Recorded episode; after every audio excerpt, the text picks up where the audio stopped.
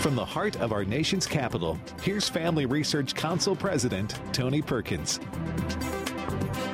Welcome to Washington Watch. I'm Joseph Backholm sitting in for Tony. It's my pleasure to be with you. The website is tonyperkins.com.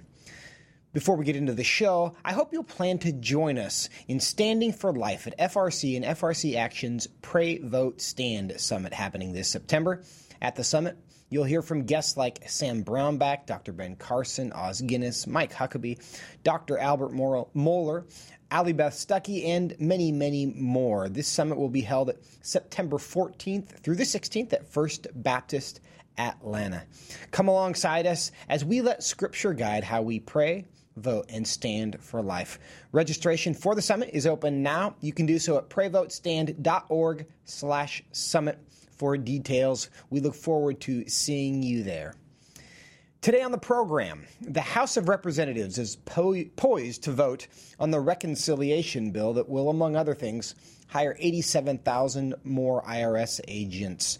We'll tell you about that today. In addition, legislators in the Commonwealth of Pennsylvania have called for the acting education secretary to resign over content on the website. What has these legislators outraged? We'll tell you about that today. Also, Reverend Al Sharpton says that because we can choose between heaven and hell, that means the Bible is pro choice on abortion also. Is that true? We'll have that conversation with David Closson from our Center for Biblical Worldview as we continue our efforts to think biblically about everything. But first, our headlines for today. Deadlines have been slow to emerge regarding the FBI raid on former President Trump's Mar a Lago residence, with Republican officials calling on both the FBI and the Attorney General for an- to give us answers on this incident that is unprecedented in U.S. history. Was the search warranted? Is it driven by politics? Is it fair to question the legitimacy of our nation's top law enforcement institutions? Joining me now to talk about this is U.S. Representative Pat Fallon, who serves on the House Armed Services Committee and Oversight Committee. He represents the 4th Congressional District in the great state of Texas. Congressman Fallon, welcome back to the show. Joseph, thanks for having me on. I appreciate it. We've had a few days now to absorb the news of the FBI uh, raid of President Trump's home in Florida. What have you learned? Are you feeling better or worse about the the initial decision by the FBI? Uh, really, honestly, Joseph, worse. I, I just am still so in shock about this, as you said, unprecedented move. And I, ironically had planned a dinner with President Trump uh, two nights ago. It was planned for about a month. So I got to speak with him directly about it. It was him and myself and about eight other members of Congress, and he, and he's flabbergasted as well. Uh, it's clearly a political, per, uh, you know, persecution. I, I don't know why they still haven't given us any reasons. I don't know why you have to be so uh, foggy and mysterious about this. If it's something that, as they claim, is warranted and just, then why not to you know uh, unseal all of the the documents and the warrant and et cetera, but they haven't. And it's just, I'm, I'm highly suspicious of this move by the FBI and the Department of Justice. I think the point you make there that the longer uh, the public goes without an explanation, the more suspicious we become. Senator Josh Hawley made a similar uh, point this week. Let's play clip one. This judge seems like he's a rabid partisan from what we're learning, but I lay the real blame for this at the feet of the FBI, the DOJ, Merrick Garland, and Joe Biden. Congressman Fallon, do you agree with that? You know what? 100% what the senator uh, from Missouri has said it when you're talking about something that's never been done before i think you should take great care if it's truly just and not something that's politically driven to explain to the american people and i don't know congress as well as to why you're doing this and show the evidence and show why you have these suspicions and why your suspicions are just. It's never happened before. And if you can rest assured if it was uh, Barack Obama or Bill Clinton that was a target like this, the mainstream media would be up in arms, and you could hear them from rooftops and mountaintops demanding answers. And the longer we go without those answers, it almost seems that this is being designed to generate a response.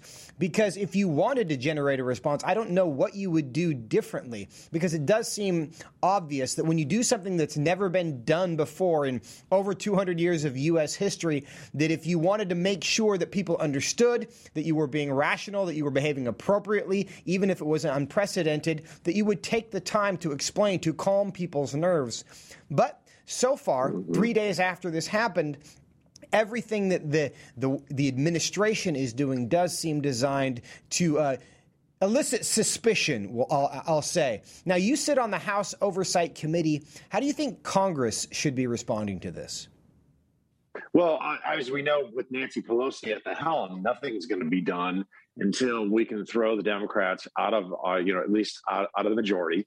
And come January, I've already spoken with Ranking Member Comer and leadership. And we are going to have hearings because we're going to get to the bottom of it. Merrick Garland's going to be called, uh, you know, to testify in front of the Oversight Committee, and so is Director Wray of the FBI, and anyone and everyone else that's been involved in this case. So again, the American people can know the truth. The National Archives are involved in this because the, the story that we have heard is that the, the purpose of this raid was because there were documents that President Trump had that belonged at the National Archives. Is there any chance that they could speak independently and perhaps provide some answers? Well, you know, we actually, the Oversight Committee has oversight directly um, over the archives and we're the National Archives. And we are going to, again, we, we have to wait until we have a Republican majority, but we're going to also bring them to, uh, in front of the committee and ask them what's going on here. Because it, it, didn't you know if they don't find jimmy hoffa's body at mar-a-lago they have some real uh, explaining to do. And we have sandy berger you know bill clinton's former national security advisor being caught red-handed on camera stuffing uh, classified documents in his socks.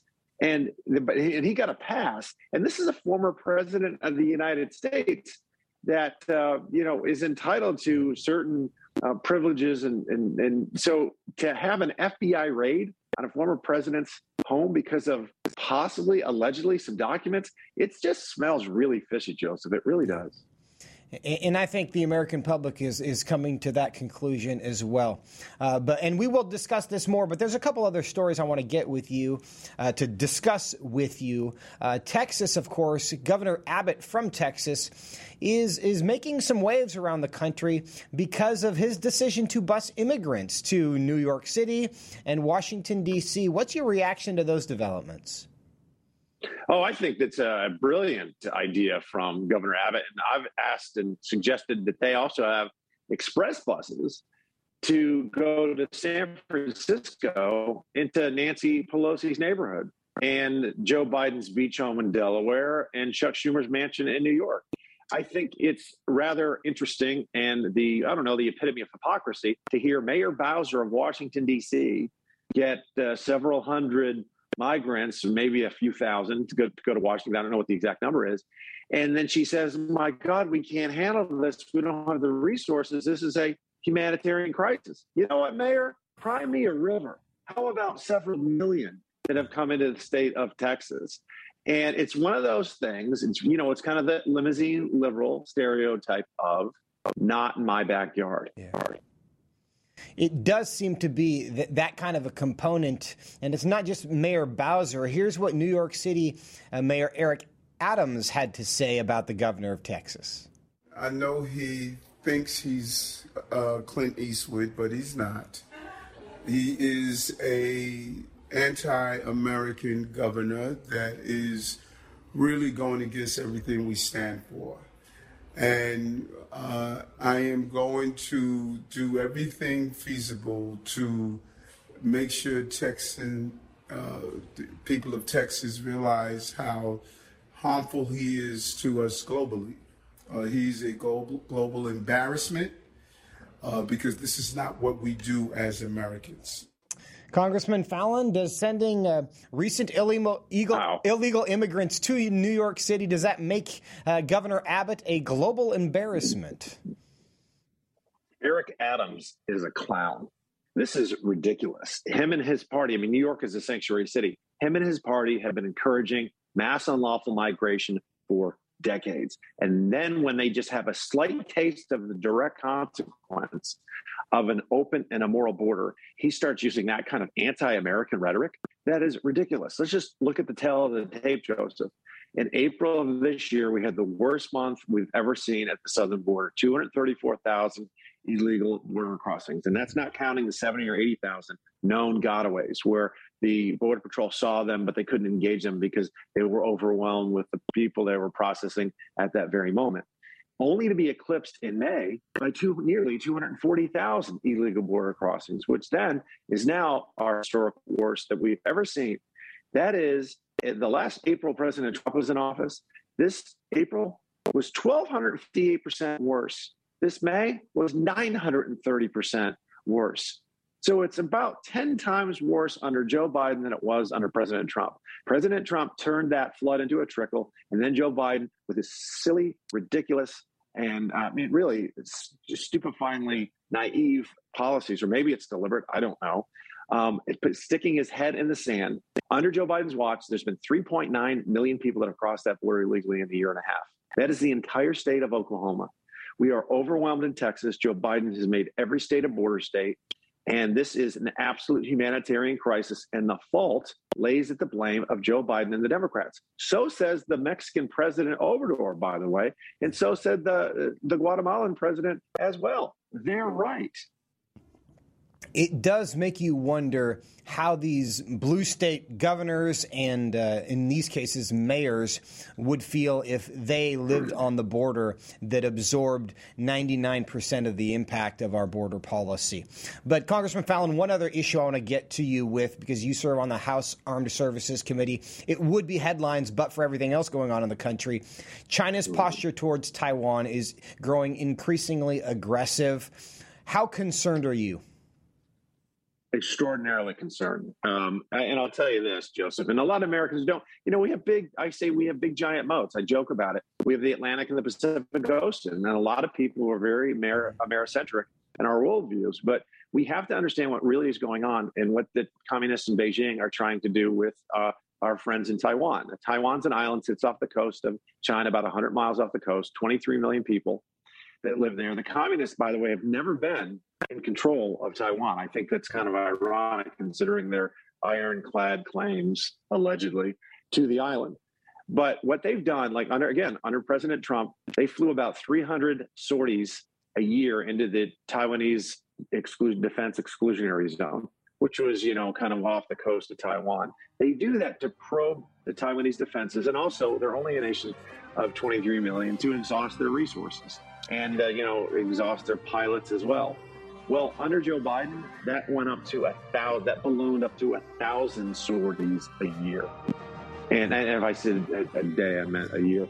And then this year, it's already been nearly 600. So, yes, I'm very concerned, and we cannot allow the uh, communists to cross the straits.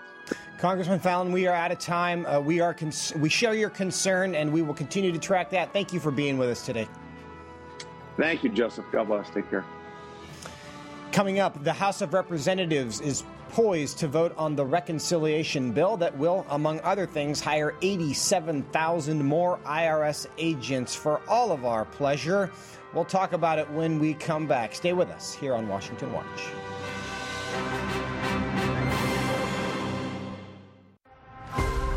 Would you like to spend consistent time in God's Word? Then join Family Research Council on an exciting journey through the Bible. FRC's two year Bible reading plan helps you to approach daily Bible reading intentionally. You will dive deeper into the nature of God and how His Word speaks into cultural issues of today. All wisdom comes from God, and He has given us the Bible as a way to understand the world. His Word is necessary in our lives, so much so that Christ said, We are to live on every word that comes from the mouth of God. He calls it our daily bread because we need it daily to sustain us and nourish us spiritually, just like food does physically. Start this adventure today with Family Research Council. When you sign up, we'll text you with daily passages and questions that help prepare you for conversations with your friends and family. To begin this journey, visit frc.org/bible.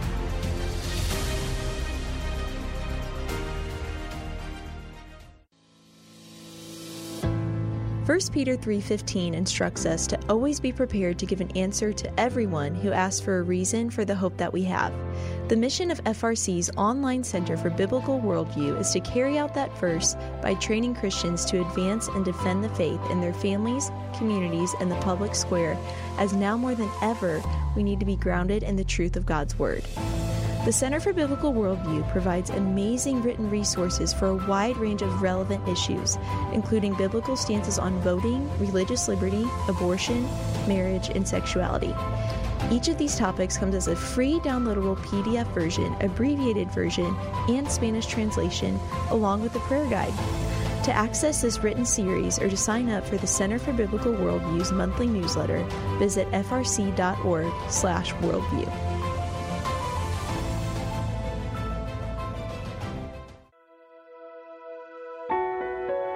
Did you know that from as early as 12 weeks, and certainly by 20 weeks, an unborn child can feel pain?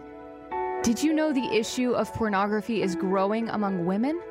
Did you know that pornography, sex trafficking, and abortion are all linked and on the rise across the globe? Issues such as pornography, human trafficking, drug legalization, and abortion are all violations of human dignity and have resulted in the devaluation of human life in our culture. Family Research Council stands firm on the principle that every life has value, ought to be respected, and has been designed for a unique purpose. Educate yourself on the harms of pornography, human trafficking, and abortion so that you can offer hope and help. Learn more at frc.org forward slash life.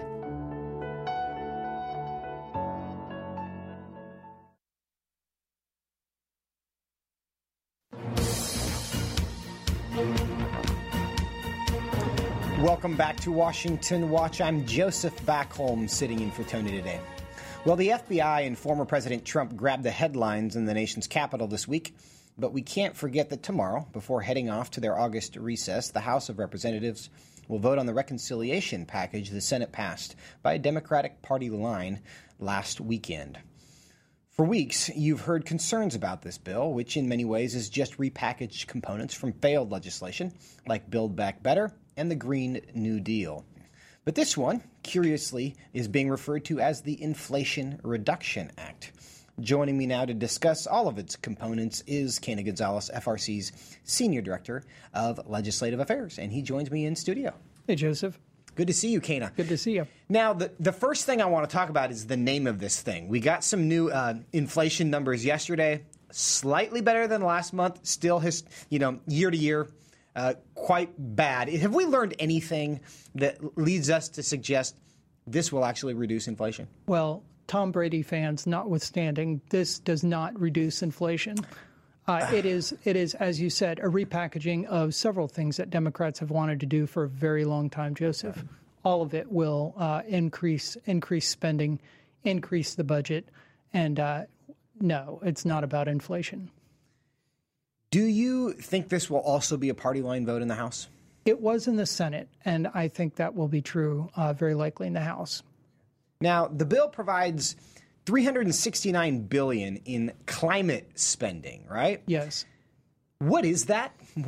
It is a boondoggle. It is a gift. It is a grift uh, for the left. Uh, green energy companies that uh, tried and failed under Obama uh, to use taxpayer dollars to bootstrap themselves into something that was actually profitable. They're getting another another bite at the apple. Give us an example of what you mean by that. Uh, there were many examples under the Obama administration where solar. Uh, solar companies? I mean, they just startups, right? Exactly. They were funding startups, right, Exactly. That had no business plan except to come to Washington, hire a lot of well paid lawyers to be their lobbyists, and get government uh, funding that would. Uh, that would create an industry from scratch. This is a taxpayer created market. And is it really just political handouts? You can say, hey, we're being green, and so yay, yay for us, we're going to save the planet. But then also on the backside of this, we're just helping out the people who got us elected. Is it that cynical? Um, nearly. I think there are some people who are environmentalists who really do think this will save the planet. But the idea that the government using taxpayer dollars can create an entirely new market is just laughable. It is an absurd approach to energy and, frankly, to environmental stewardship. Now I understand that one of the things they want to do is like turn all of the like mail trucks into like electric uh, electric vehicles, something like that. Do you have other examples of what the markets that they're trying to create? It it is amazing. If you think about what is wrong long term with the United States Postal Service, their uh, problem with unfunded liabilities, their unfunded pension uh, issues uh, the last thing that they need to be doing is uh, getting it's cash for clunkers all over again, right? well, yeah, we've we've done that before. I, I suppose this is history repeating itself. but there's another sixty billion dollars in this for environmental justice initiatives. Apparently, is that different than the Green New Deal stuff? Hey, Joseph, when you got a good grift going, why would you slow down? I mean, it's sixty billion dollars. You got to do something with that, right? A billion here, a billion there. Uh, it's laughable. Uh, originally, the bill was supposed to cost uh, seven hundred and twenty-eight billion. With a last-minute uh, deal that was cut in the Senate, we don't even know for sure how much this will cost. One of the worst parts of this that's gotten a lot of attention this week is the 80 billion yes for 87,000 new IRS agents. Now I haven't gone to done, do the math yet to figure out how much each of those guys are going to get paid. It feels like it's a good deal. But is this I mean what are they going to do?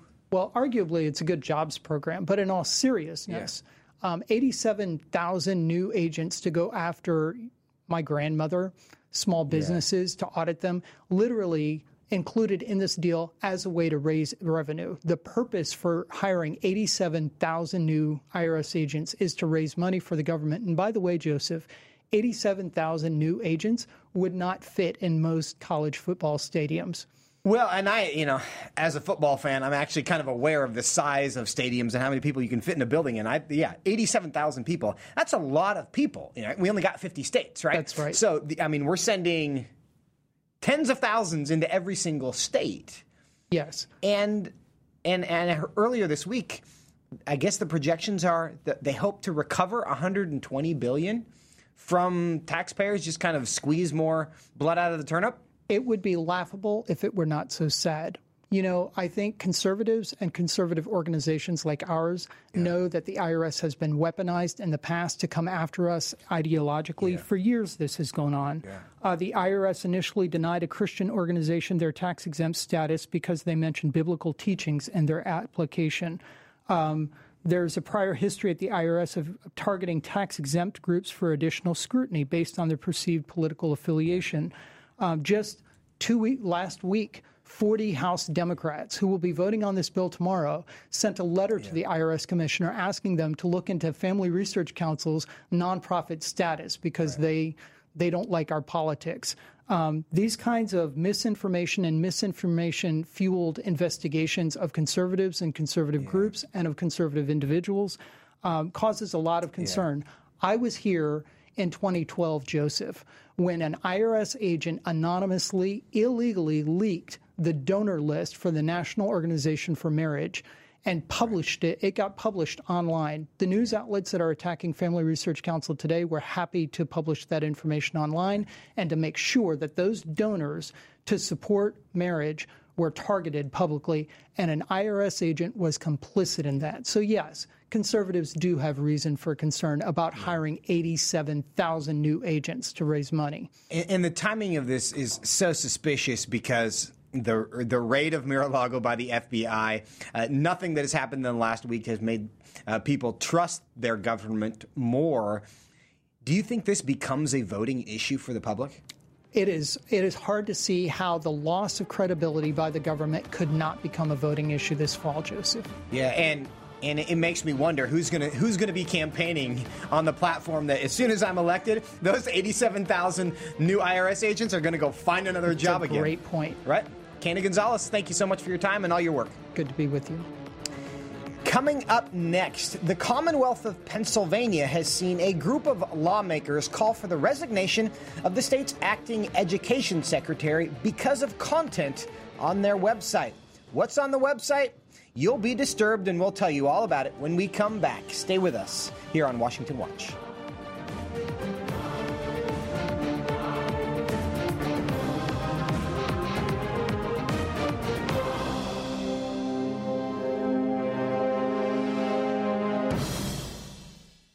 Are you a university student? Do you know a university student, specifically one who wants to grow as a Christian leader to positively influence public policy and the culture? Look no further. Family Research Council has a life changing 12 to 15 week internship program that has prepared and equipped students to take the next step in their professional journey. With a speaker series focusing on careers and callings, lectures from prominent conservative leaders, and weekly biblical worldview training, students will grow in personal and professional development.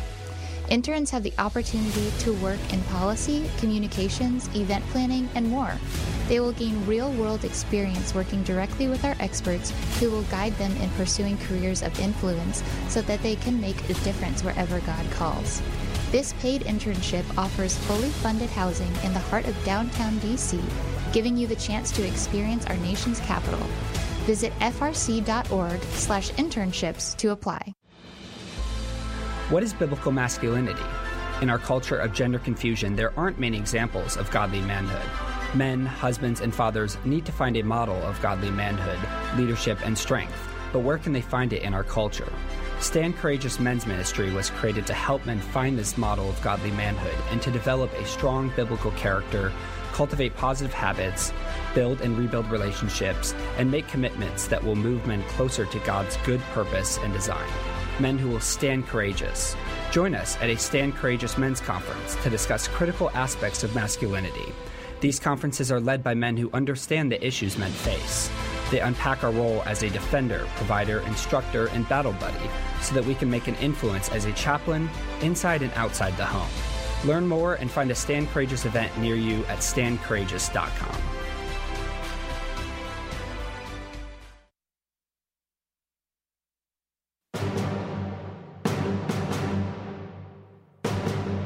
Welcome back to Washington Watch. I'm Joseph Backholm sitting in for Tony today. The website is tonyperkins.com.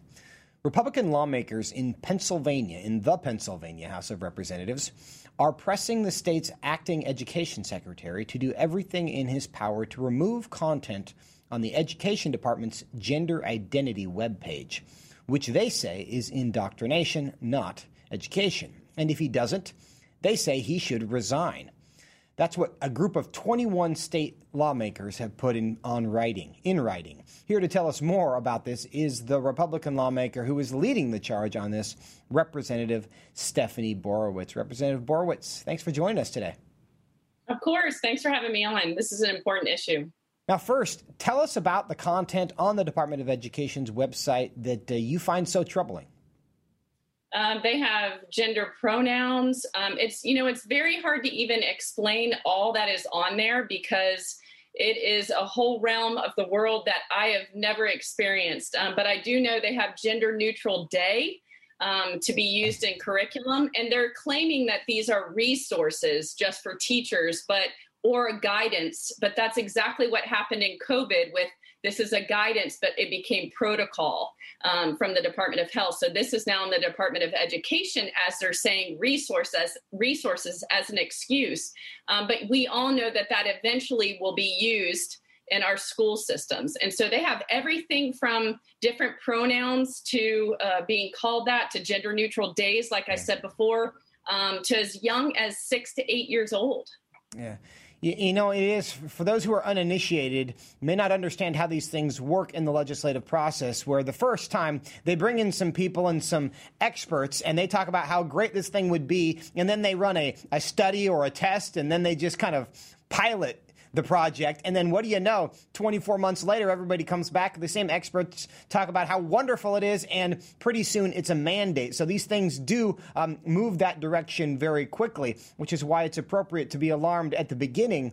But do you have any sense uh, of how these got there, how long it's been on the website, who took the initiative to put this uh, on the Department of Education's website? I am not sure on that. Uh, we are there's a dispute of how long it's been there, but it was brought to our attention through other news sources and things that were going on that it was put on there. And I think that they added a, a certain sect about the gender neutral pronouns and all of those yeah. things that they added. And so once it was brought to my attention, I knew we had to do something along with all the other state representatives. I know Representative Lewis said, "What can we do?" Um, and I said, "Well, we need to call for his resignation." Yeah. Um, or you know remove it or resign because this to me is child abuse. It's indoctrination on our children. And so it, it it cannot be in our department of education.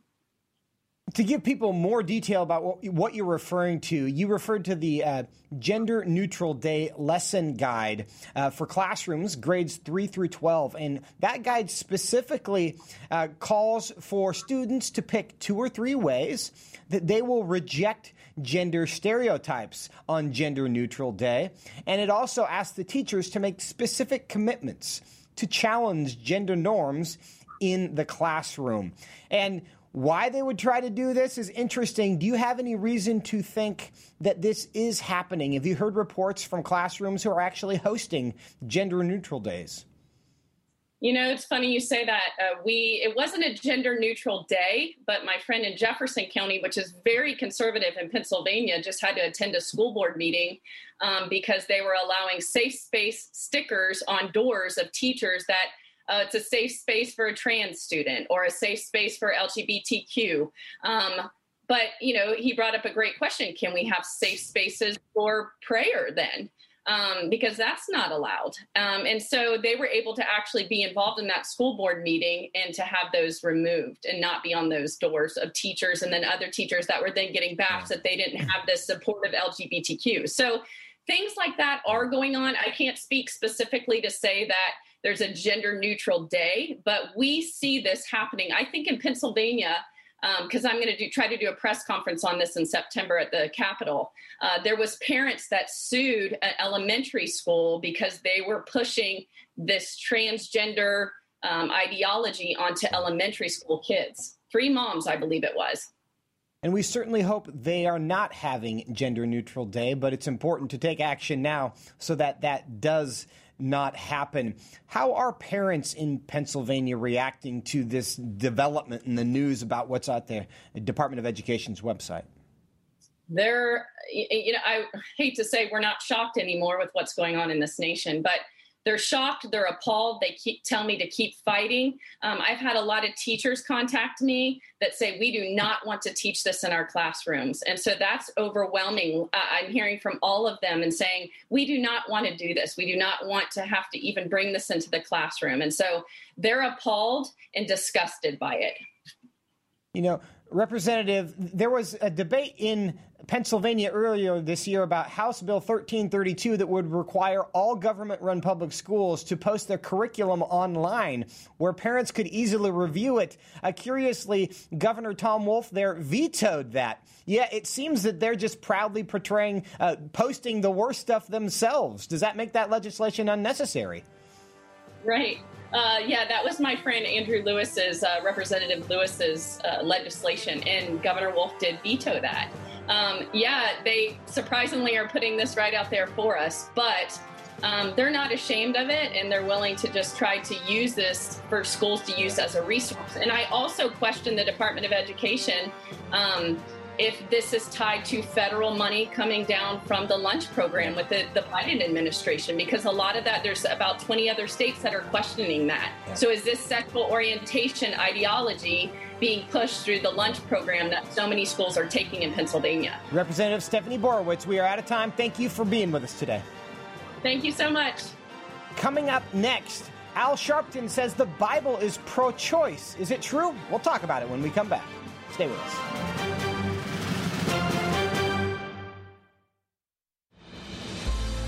What is biblical masculinity? In our culture of gender confusion, there aren't many examples of godly manhood. Men, husbands, and fathers need to find a model of godly manhood, leadership, and strength, but where can they find it in our culture? Stand Courageous Men's Ministry was created to help men find this model of godly manhood and to develop a strong biblical character, cultivate positive habits, build and rebuild relationships, and make commitments that will move men closer to God's good purpose and design men who will stand courageous. Join us at a Stand Courageous Men's Conference to discuss critical aspects of masculinity. These conferences are led by men who understand the issues men face.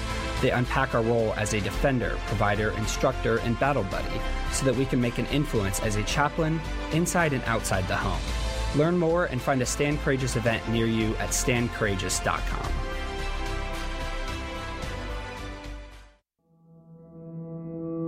With the increase in tech censorship of conservatives and Christians, Family Research Council created a tech subscription platform to be sure we don't go completely dark due to censorship. It is important to us that we stay connected with you and that you stay informed.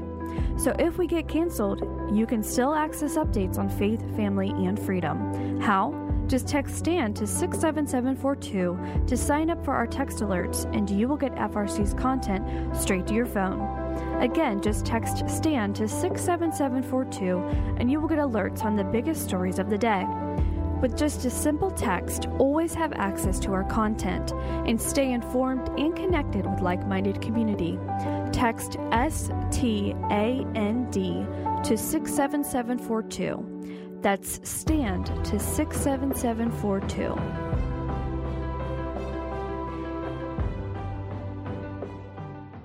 Are you a university student?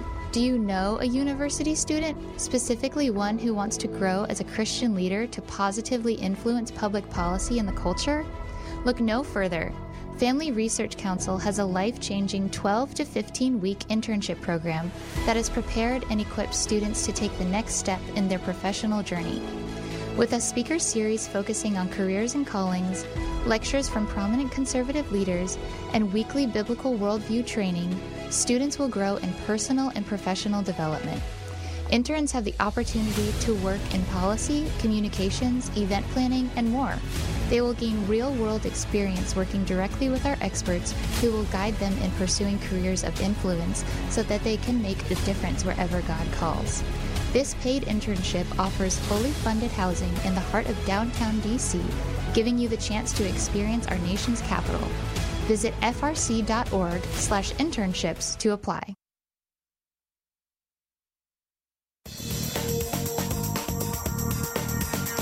Welcome back to Washington Watch. I'm Joseph Backholm, sitting in for Tony today.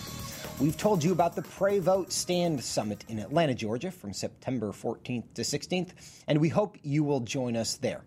But in addition, if you are a high school or university student, you are invited to a special free worldview session at the Pray Vote Stand Summit on Friday, September 16th from 4 to 7 p.m., where we will have an introduction to worldview, why it's so important, and then a 90 minute session where you can ask anything about today's most controversial top- topics. Wrestle with questions about the harms of critical race theory, get insights onto how to address LGBT issues well, and hear how you can engage with truth in a loving way. If you've got questions, we've got answers. Register for free at online at prayvotestand.org slash summit or by calling 877 372 2808. We look forward to seeing you in Atlanta. Now, it's not uncommon to hear politicians or others in the public eye say that while they may be personally opposed to abortion, they think it should be legal for a mother to make that decision to kill her unborn child. Many times, they'll even acknowledge that abortion goes against the teachings of their church or their own religious beliefs. Well, not Reverend Al Sharpton. In an unusual tactic recently, he claimed that the Bible is, in fact, pro choice. The Bible, if you're using this as a religious argument, the Bible is about choice. You can go to heaven or hell. There's nowhere in the Bible said you had to go to heaven. So where do we get this theology of forcing something when the reality is that you can't even biblically base that? It's a question of choice. As question as Christians, how should we biblically respond to such an argument from people who are pro-abortion? And how should we respond, especially when such people claim to be Christians as well? Joining me now to discuss all of it is David Closson. He's the director of the Center for Biblical Worldview at FRC. He's joining us today from the Holy Land. David, good to see you. Shalom. It's good to be with you, Joseph. Thanks it, for having me. It's good to have you. And before we get into Reverend Sharpton's theology, tell us what you're doing in Israel and what you're learning there. Yeah, have a neat opportunity to be on a CUFI, Christians United for Israel trip with some of our friends at other organizations like uh, Alliance Defending Freedom, the Heritage Foundation, First Liberty, and other groups, just uh, touring uh, the biblical sites over here in Israel uh, as well as getting security briefings, uh, learning about some of the geo- geopolitical dynamics. Uh, just a couple of days ago, there were some skirmishes over in the Gaza Strip. And so learning about what's going on over here so we can be better advocates for the state of Israel. Yeah, and David, tell us a bit about that because we know there are about three days of, of, of violence and conflict uh, down in the in the Gaza Strip. We we understand that the shield worked very well there in Israel, and we're thankful for that because it's undoubtedly saved a lot of lives. But any sense of uh, from your on the ground perspective of what that means? Is it is it back to business as usual? From the people we've talked to, yes, it seems that the ceasefire is holding, and uh, uh, I think people that are monitoring the situation are optimistic uh, that the things have settled down. And it is true, Joseph. I think uh, most Americans, we're you know Republicans, Democrats, conservatives, liberals, uh, can take great pride uh, that the support that America has for Israel, uh, largely funding this Iron Dome anti-missile defense system, has saved thousands, saved a lot of lives in this last skirmish. But over the last several years uh, thousands of Israeli lives have been saved because of American technology and working uh, with our friends in the Israeli government. Uh, and so there's uh, just neat to see uh, that we're able to support our friends. You know, America has no greater ally than the state of Israel. And so being able to be here on the ground and see some of that, as well as learn more about the roots of our Christian faith, uh, very encouraging. Yeah. It's a spectacular place, and, and I had a chance to be there myself last summer for the first time, and uh, it really is a life changing experience.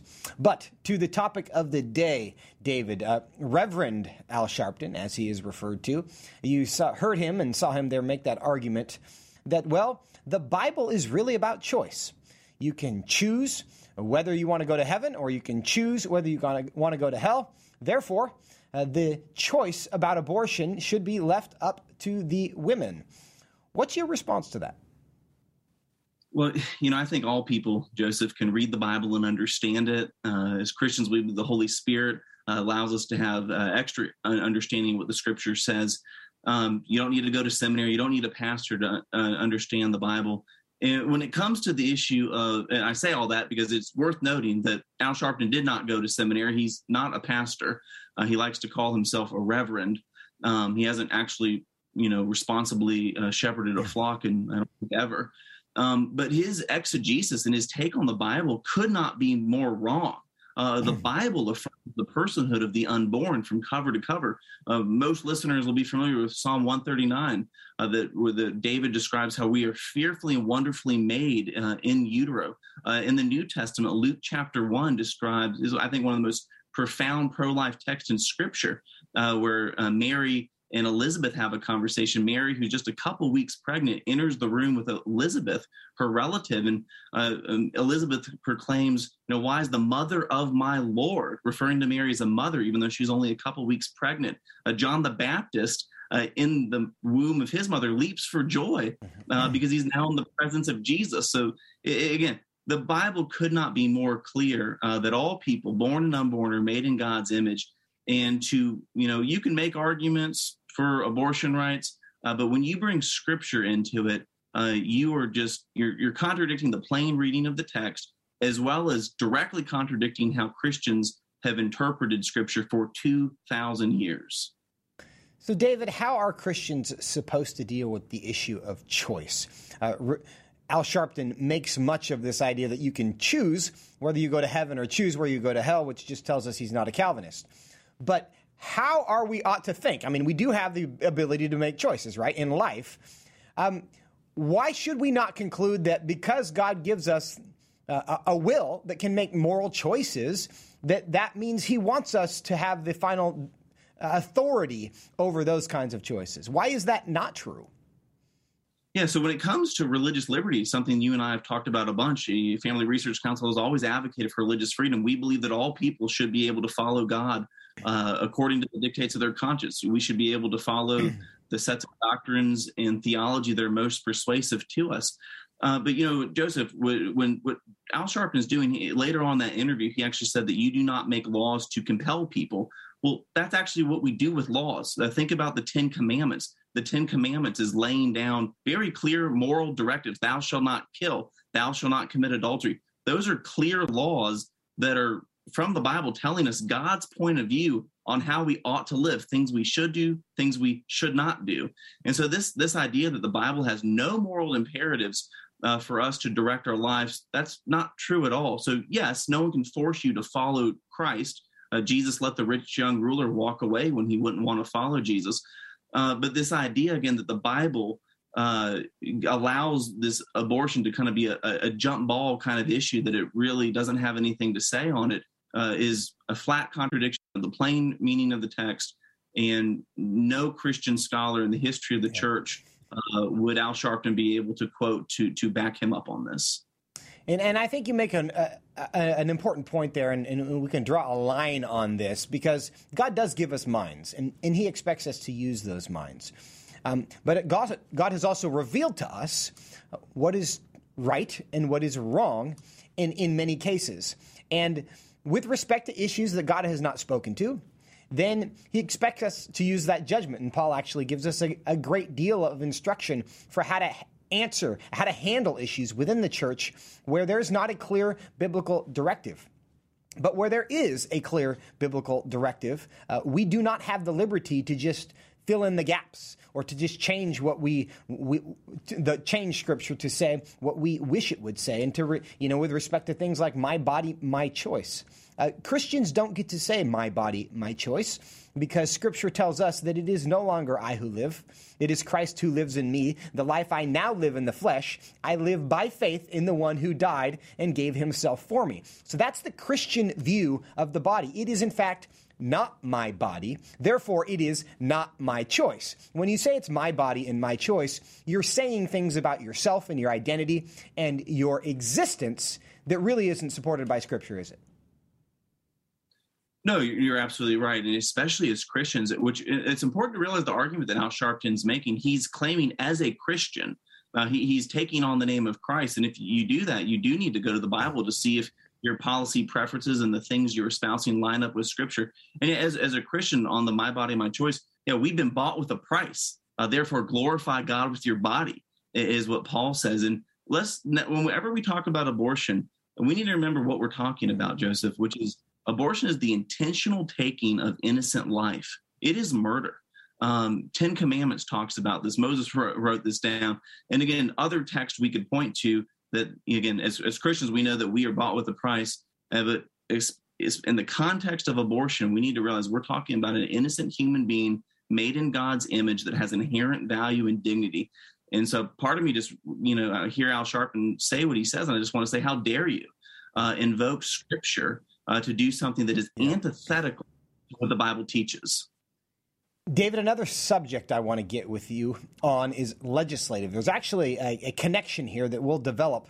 But Senate Bill 107 out of the great state of California, it's threat, a real significant threat to parental rights. And it declares that the state uh, could declare a temporary emergency if a child is denied is denied quote unquote gender affirming care. And of course what they mean by that is is cross sex hormones and uh, plastic surgery to kind of change the appearance of your body. Now it would give the state custody over a child if the parents don't support their child's decision to do that. Now i have a reaction to this as a parent that's kind of guttural. But what's the biblical idea to biblical response to this idea that parents, uh, that the state can take a t- custody of a child if they don't like what the parent is doing? Yeah, it's, it's patently unbiblical. You know, Joseph, just a couple of moments ago, I actually called our good friend Jonathan Keller the uh, California Family Council. And I know at their website, uh, californiafamily.org, they have a lot of resources on this uh, topic because it's in their backyard. Um, and, and, this bill is just a disaster. It, and what's important to note is this bill, you know, a lot of stuff that happens in California, we can say, oh, well, if it's in California, it won't affect us. Uh, what California's in this bill is doing is saying any child who comes from out of state, even if they brought brought to the state illegally, um, they can then the, the parent will lose their rights temporarily, uh, so the child can get gender affirming care, so called gender affirming care. To your point, uh, the Bible is clear that it, Deuteronomy 6, uh, that it is a parent's responsibility to raise up their child, to teach their child. Uh, the, the primary responsibility of a parent is to be the disciple maker of their child, uh, no matter what that child's going through. And, and, the idea that the estate would allow a court to take a parent's rights away from them uh, because they disagree with a child wanting to, young children permanently uh, scarring and injuring their bodies. Uh, this is unconscionable as Christians. It's unbiblical, and it's important to realize this won't just stay in California. So we need to be aware of this. Right. And from a biblical perspective, uh, uh, an important way for us to think about this is God created different institutions. He created the state. Uh, for, and it has a, an important uh, and, and, biblical role. He created the family and he created the church. And each of those institutions and each of those spheres, God intended to exist and operate under his ultimate authority. But what we see is when God is removed from that equation and you no longer have the family and the church and the state operating under the authority of God, something tries to fill that void. And what we see is that government ends up trying to become the supreme authority over the family and over the church. And it's an imbalance from the way God intended the created order to be, where He said, no, this is a parental decision, and now you have the state uh, getting outside of its proper jurisdiction, which is just one of the many reasons why parents need to be uh, concerned with this. But I want to hear, I want to play here. Uh, Erin Friday is a California attorney and a mother of a formerly trans child. Here's her description of the bill. This law codifies kidnapping and offers protections to a non custodial parent who absconds with the child to California in order to get gender interventions in contravention of an out of state order or the custodial parent's wishes. Even more terrifying, this law encourages minors to run away to their parents if their parents won't consent. It is foolhardy to think that kids are not being encouraged to run away. David Closson, what should we be doing? She's absolutely right. I have the bill in front of me, and just the sentence that she's referring to actually says the bill would authorize a court to take temporary jurisdiction because a child has been unable to obtain gender affirming health care. That is she's absolutely right, Joseph. And again, this is outrageous. Um, and to your point on sphere sovereignty, this is a concept Abraham Kuyper developed in the previous century. And we've seen this. We saw it first with COVID, the government telling churches what they could and could not do. Yeah. Now they're doing families, telling them what they can and cannot do. This is a big deal yeah. that we need to be paying attention to. And it's also an exercise of emergency authority. We've seen a lot of COVID emergency authority. We've seen recently the White House threaten to declare a climate emergency so they can accomplish things through executive action they couldn't do legislatively. We've seen them want to declare a health care uh, state of emergency with respect to abortion because they can't do things that they want with respect to abortion, so they want to be able to do it through emergency powers. And here they would declare it an emergency if a child is not able to uh, mutilate their body in a way that helps them. Uh, at least temporarily feel better emotionally. We know it doesn't help long term. But there's a lot going on here. We've got to be uh, diligent and disciplined and understand where it's coming from. David Closson, thanks for taking some time away from the Holy Land to be with us. Thank you, Joseph. And friends, we thank you as always for joining us here on Washington Watch. These are interesting times, but they are good times, and we are here for a reason. Let's continue to pray that God will show us what that reason is. Look forward to seeing you tomorrow here on Washington Watch. Until then, fear God and nothing else.